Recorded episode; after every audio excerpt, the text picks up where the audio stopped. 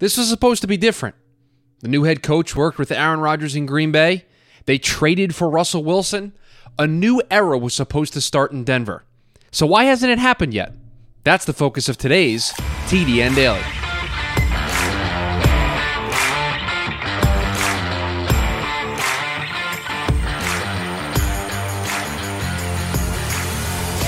And welcome into the Thursday edition of the TDN Daily Podcast. Chris Schubert here once again. Hope everybody is having a great start to their Thursday. We have made it through the two days in which we do not have NFL football action. We have week five starting tonight, Thursday night football, the Colts and the Broncos, who just so happen to be the focus of today's show. And today's show is brought to you by our friends over at Bet Online. Football is back, and Bet Online remains your number one source for all of your football betting needs this season. And over there, you're going to find the latest odds, you'll find matchup info, player news, and game trends. And as your continued source for all sports wagering info, BetOnline features live betting, free contests, live scores, and giveaways all season long. They are always the fastest and easiest way to bet on all your favorite sports and events like M- MLB, MMA, tennis, boxing, and even golf. Head on over to betonline.ag to join, and you're going to receive a 100% welcome bonus with your first deposit. Make sure to use our promo code BLEAV, that's B L E A V, to receive your rewards. BetOnline where the game starts. We do have Thursday night football tonight, the Colts and the Broncos, and the Broncos are the focus of today's show because listen, the offseason, teams win and lose the offseason and narratives form and we start to believe in certain teams based on the way their off seasons go. And for the Denver Broncos, it was an offseason of a massive overhaul. They made a major change with their general manager. They brought in a new head coach in Nathaniel Hackett. They poach away the offensive coordinator who worked with Matt LaFleur in Green Bay with Aaron Rodgers. We got to get an offensive mind in here. We had Vic Fangio as our head coach. Let's make a change. Let's flip to the other side of the ball. Let's get an offensive minded head coach. Let's focus on revamping the offense for this Denver Broncos team. And then the coup of all coups Let's go trade for Russell Wilson. He's disgruntled in Seattle, wants out. We got to let Russ cook. We don't want him cooking up there in the Pacific Northwest. We'll just move him down a little bit, move him a little south to Denver where he can cook with the Denver Broncos. This was supposed to be different. The AFC West was supposed to be different. It was going to be literally the wild, wild west in the AFC West. You had Patrick Mahomes and the Kansas City Chiefs. Yes, no Tyreek Hill, but you still have Andy Reid. You still have Patrick Mahomes. You still have Travis Kelce. They are going to be the Kansas City Chiefs, and so far they've they've done their part. They've checked that box. The Los Angeles Chargers, Justin Herbert, the ascension there, year two of Brandon Staley. Herbert continues his rise. We've got a lot of good weapons there. Okay, they're in the mix. We got Derek Carr. We trade for Davante Adams. We bring in an offensive minded head coach in Josh McDaniels. He gets his second run at being a head coach. Okay, we got something cooking there in, in Vegas with the Raiders. And all those things I just talked about. We bring in Nathaniel Hackett. We bring in Russell Wilson. The Broncos are supposed to be in the mix as well. We got four teams in the AFC West. It's going to be a duel. Shootouts at the OK Corral with these four teams. Who's going to make it to the end? Who is going to represent the AFC West? in the playoffs. Boy, does it feel like we have just maintained the status quo in a lot of ways with all of these teams. Patrick Mahomes and the Chiefs doing all the things that we anticipate them doing. Andy Reid, still a creative genius. Patrick Mahomes, still a unicorn at the at the quarterback position. Still got Travis Kelce. Their defense is young and playing very well. The Chiefs are still the Chiefs. The Chargers continue to be the Chargers. They have a lot of bad luck. Some chargering can occur from time to time. They've got a lot of injuries. Down Rashawn Slater, down Joey Bosa. Justin Herbert's a little banged up. So they're not healthy. They can't, they're not at 100% in this race. The Raiders, yeah, they just won to get to one and three, but not the start that everybody envisioned. We can't get Davante Adams involved the way that we would like after week one. McDaniels already talking about the hot seat. And then the focus of today's show, the Denver Broncos. The team that, if it wasn't the Kansas City Chiefs that you thought was the most sure thing, because they went out and got a veteran established quarterback, they paid him all that money. Was it 236, 256 million dollars? They gave him a lot of money. They backed up the Brinks truck for Russell Wilson. That was the team that we all thought was probably the number two, the de facto number two. Still want to see it from Justin Herbert. Don't know how Josh McDaniels in year one is going to be, but Russell Wilson in Denver, Javonte Williams, Melvin Gordon, Jerry Jeudy, Courtland Sutton, away we go with the Denver Broncos. they might be the furthest thing from what we anticipated them being, and they are in a division with the Las Vegas Raiders. How did this all happen? How have we gotten to a point where the Denver Broncos are 2 and 2 and that feels like it's generous that they're 2 and 2. Their two wins they've scored 27 points in both of those games. Is it a head coach that is just inexperienced? It is a head coach that's maybe trying to do too much, balancing the play calling and also being the head coach, the head coach developing a culture, leading his team? Is Russell Wilson not in a position to cook? We may want him to cook the five course meal. Maybe you know, maybe Russell Wilson shouldn't be cooking the five course meal. Maybe Nathaniel Hackett should be the one cooking the meal. Who knows how that recipe should be put together? But what we do know is that this is not the way this was supposed to go. This was not supposed to be a team that is third worst in the league in terms of points scored. I think they're only better than two teams.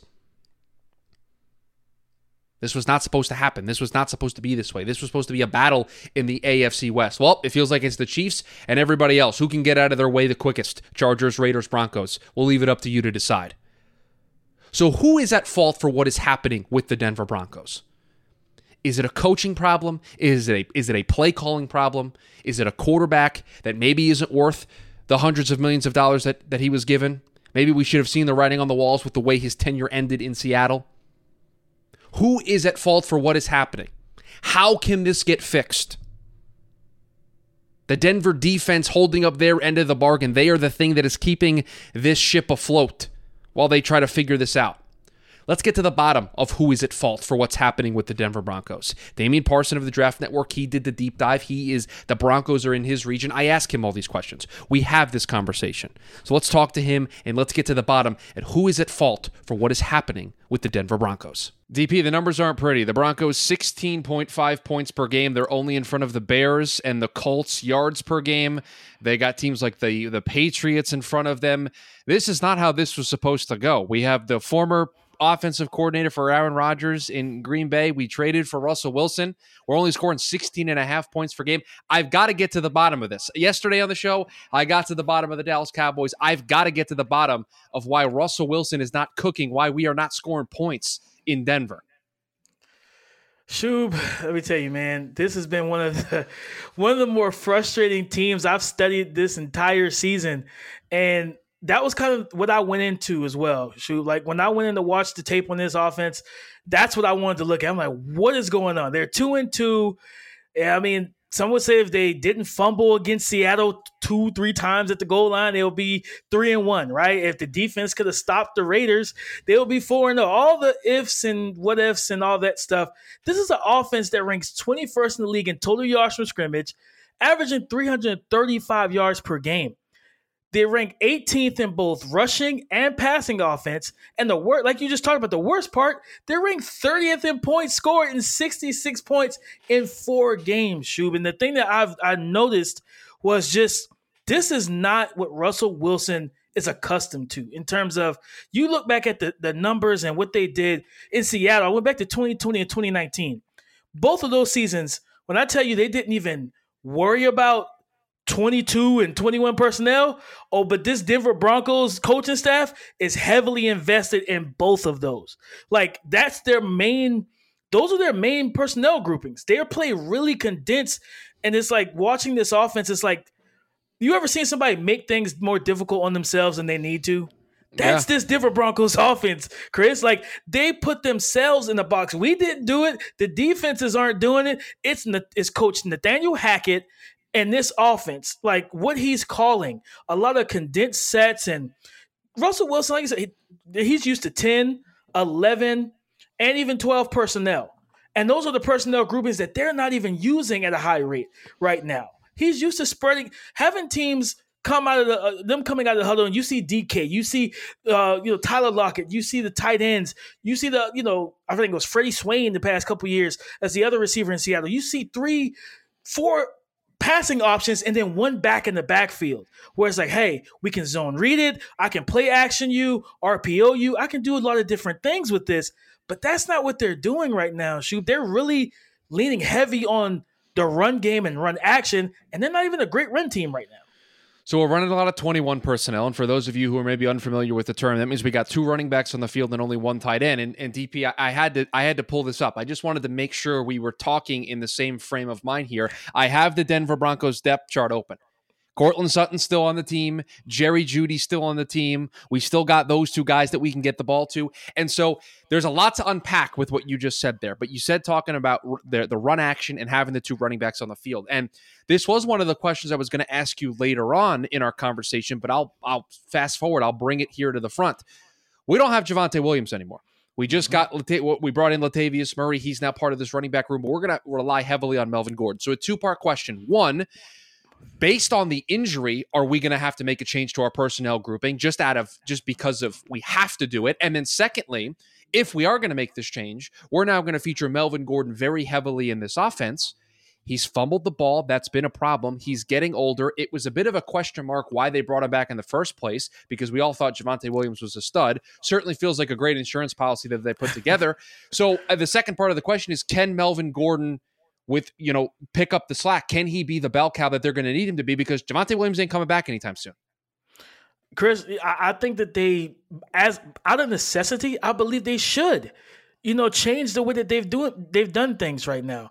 Get rid of the not not completely get rid of twenty one and twenty two, but just use it less. Lean more into some of these more spread open packages where Russell's in the shotgun and he's able to survey the defense and see where guys are aligned, right? He's a veteran quarterback, Chris. Allow him to be that. Allow him to be the the the the, the guy that that handles everything, that, that calls and checks at the line of scrimmage. It shouldn't be because I'm gonna tell you what it is, Chris. They wait until they get to passing situations, predictability. Okay, now you're third and eight. We know you got to get out of 21. You have no choice. You got to go to 11 and throw the football, right? So, to the second point of your question, can Melvin Gordon, uh, can he handle the? I don't think he will. Uh, in terms of, I think they're going to use him and the young kid Mike Boone who I think was with the Vikings previously. I think they're going to use both of those guys. I wouldn't be surprised to see Latavius Murray get his share too, but I think they're going to give Melvin Gordon majority of those snaps.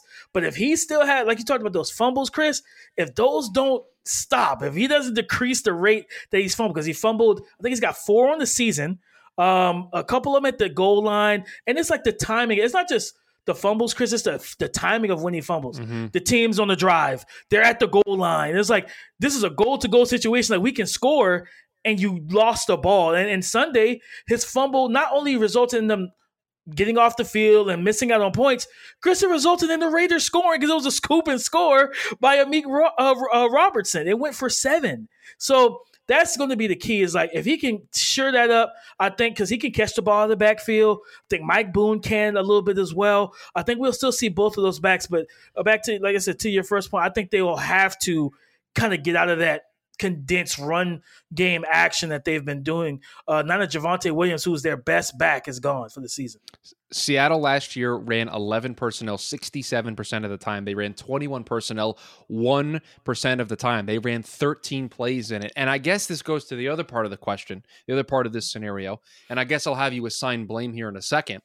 But we bring in as our new head coach and offensive coordinator who wasn't calling plays in Green Bay with LaFleur and Aaron Rodgers, but saw the success of the way that they did things. And they happened to have two running backs that they could rely on, and they could have those both on the field at one time. We bring him in, we trade for Russell Wilson, we trade for a franchise quarterback, and we pay him all this money.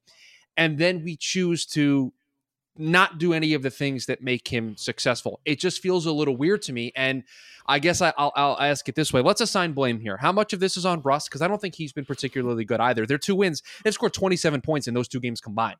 They scored mm-hmm. 16 mm-hmm. in the win against the Texans. They scored 11 in the Sunday night game that everybody would like to forget against the 49ers. So they're not scoring a lot when they win. So how much do we want to blame Russell Wilson? How much do we want to blame Nathaniel Hackett? Because yes, there are the time management stuff and the decision making that we can talk about, but this is a guy who will not give up the play calling duty. He is still calling plays when that's something that he's never done before. So assign blame here. How, how do we want to weigh this?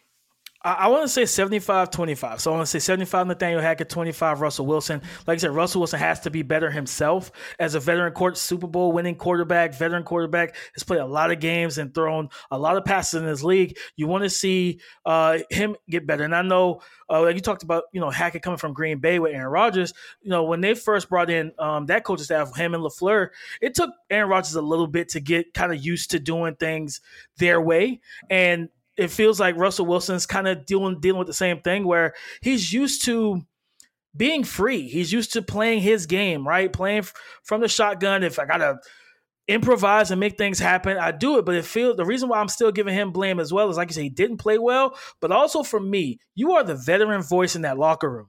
Go have a, a conversation with your head coach. Don't be the golden boy. Don't be just the, the guy, the, the people pleaser. Don't be what the media wants you to be, Russ. Be who you are. Go in there and be the leader of this team and say, Coach, we have to change some things. Chris, I want to throw, uh, what I thought about was remember back in 2015 when they had Gary Kubiak and Peyton Manning? Yes remember how that season started out? Gary Kubiak was like, okay, they, it was like kind of a clashing of the minds. Peyton mm-hmm. wanted to run his Indianapolis Colts offense. Kubiak wanted to run his wide zone stuff. And at the first half of that season, when their offense was awful under Peyton Manning, they were running the pistol stuff, the stuff Peyton wanted to run, and the offense looked god awful. And he was, I think he he went most before he got hurt at home. He didn't throw like a touchdown or something. It was some crazy stat that year. Um, and Kubiak just got tired of it. Kubiak's like, okay, it, it, took Peyton Manning getting hurt and putting in Brock Osweiler, and while Peyton was out, he said, "We're going to we're going to do things that I see it. We're going. I'm going to take control. We're going to run my offense." That's when the offense started humming. They started running the ball with C.J. Anderson and play action and bootlegs and stuff. Right? I feel like it's the reverse for Denver now, right? Like where Nathaniel Hackett's running his offense or what he envisioned his offense to be when you should flip it and run what's comfortable for us. Because, like you said, you got Courtland Sutton, Jerry Jeudy, Albert O, um, Kendall Hinton, KJ Hamler's, you know, getting healthy. We saw him big 55 yard, big play versus the Raiders. Run what Russ is comfortable with and what makes him good.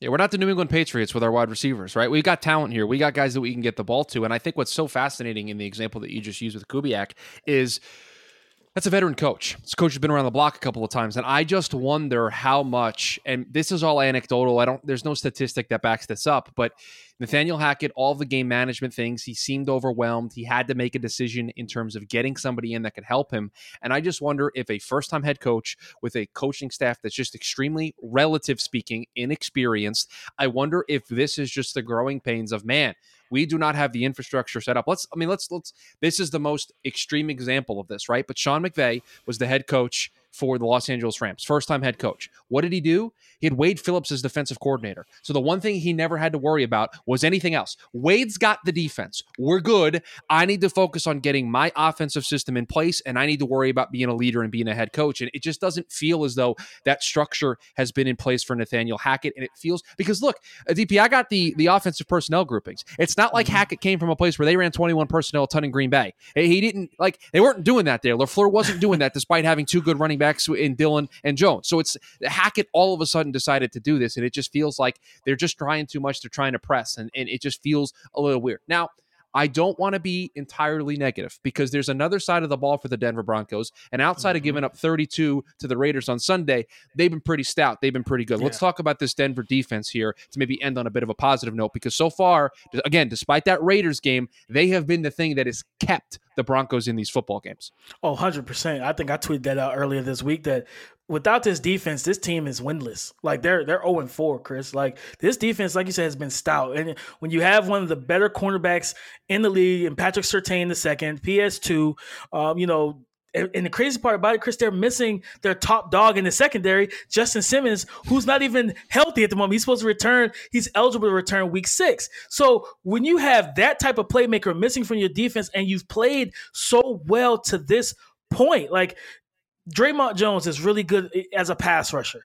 DJ Jones is an underrated defensive lineman, and man, I really like what I see from him on tape. Mike Purcell, another underrated, like not talked about defensive tackle that really does so many good things well in the run game, exchanging gaps, two gapping, being phys- physical, and then when that that signing I know a lot of Dallas Cowboy fans don't want to hear this, but losing, you know, them losing Randy Gregory and the Broncos getting Randy Gregory was huge. It was big because he ranked, you know, up, you know, because he's out now for the four weeks for um for knee surgery. He ranked ninth. He was top tenth in pass rush win rate.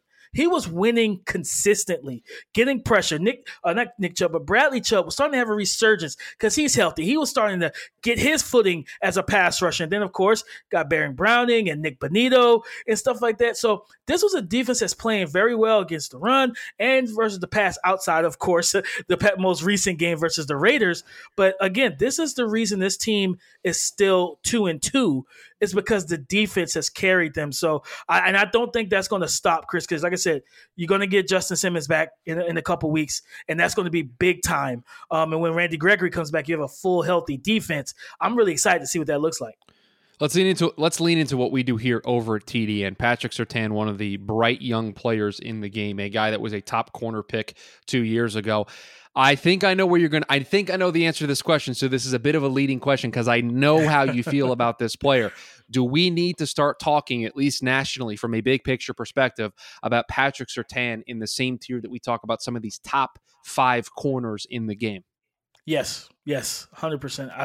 The, the the stock is up, man. You know, if if you could put some money to his to his name as a stock as a stock asset, you need to do it. I'm telling you, buy in right now because PS2 Patrick Surtain is just, of course, it's in his bloodline. His dad played in the league. Patrick Surtain, uh, you know, senior, and like you know he understands how to play the position. He's he's been taught by one of the better guys that played in our league, but the the instincts, the the patience, the control, the eye discipline, the stickiness, the versatility, uh, Chris, to play press man, to play off man, to play zone. He communicates well. He doesn't mind coming and tackling in the screen game or in the run game. And he's just really difficult to get catches on. And, you know, he when you see him versus Davante Adams, that's good on good. That's top tier on top tier. And you know, both had their wins um, in, in, that game. But yeah, I think he definitely is someone that that we should talk about more when we talk about the top cornerbacks in the NFL. Well, they're certainly going to need that defense to show up tonight. They take on the Indianapolis Colts. Feels like a potential get right opportunity for mm-hmm. this football no team. No Jonathan Taylor no Jonathan Taylor. Eh, this is an opportunity. This is a get right game to try to figure some things out for them uh, on both sides of the ball. DP, always appreciate uh, you joining me, and uh, we'll, we'll, keep an eye out because again, I think this defense is going to have to do a little bit of the heavy lifting here in the short term until they figure this out. But the thing, the thing, the big takeaway that I have here for Broncos fans, based on our conversation, is there is hope. There is talent mm-hmm. on this team. They just need to put those guys in a position to succeed. So, DP, always appreciate it. Yes, sir. Oh, and one more thing: the Broncos' offensive line. Yeah, that's going to be a key to this turnaround. Russell Wilson has already been sacked 12 times this year. Over a 17 game pace, that's 51 sacks. That would tie his career high set all the way back in 2018. The line's adjusted sack rate is ninth worst in the league. So while the offense needs to get better from a personnel perspective, they also need to do a better job of protecting their quarterback. That's going to be it for the Thursday edition of TDN Daily. Talk to everybody tomorrow.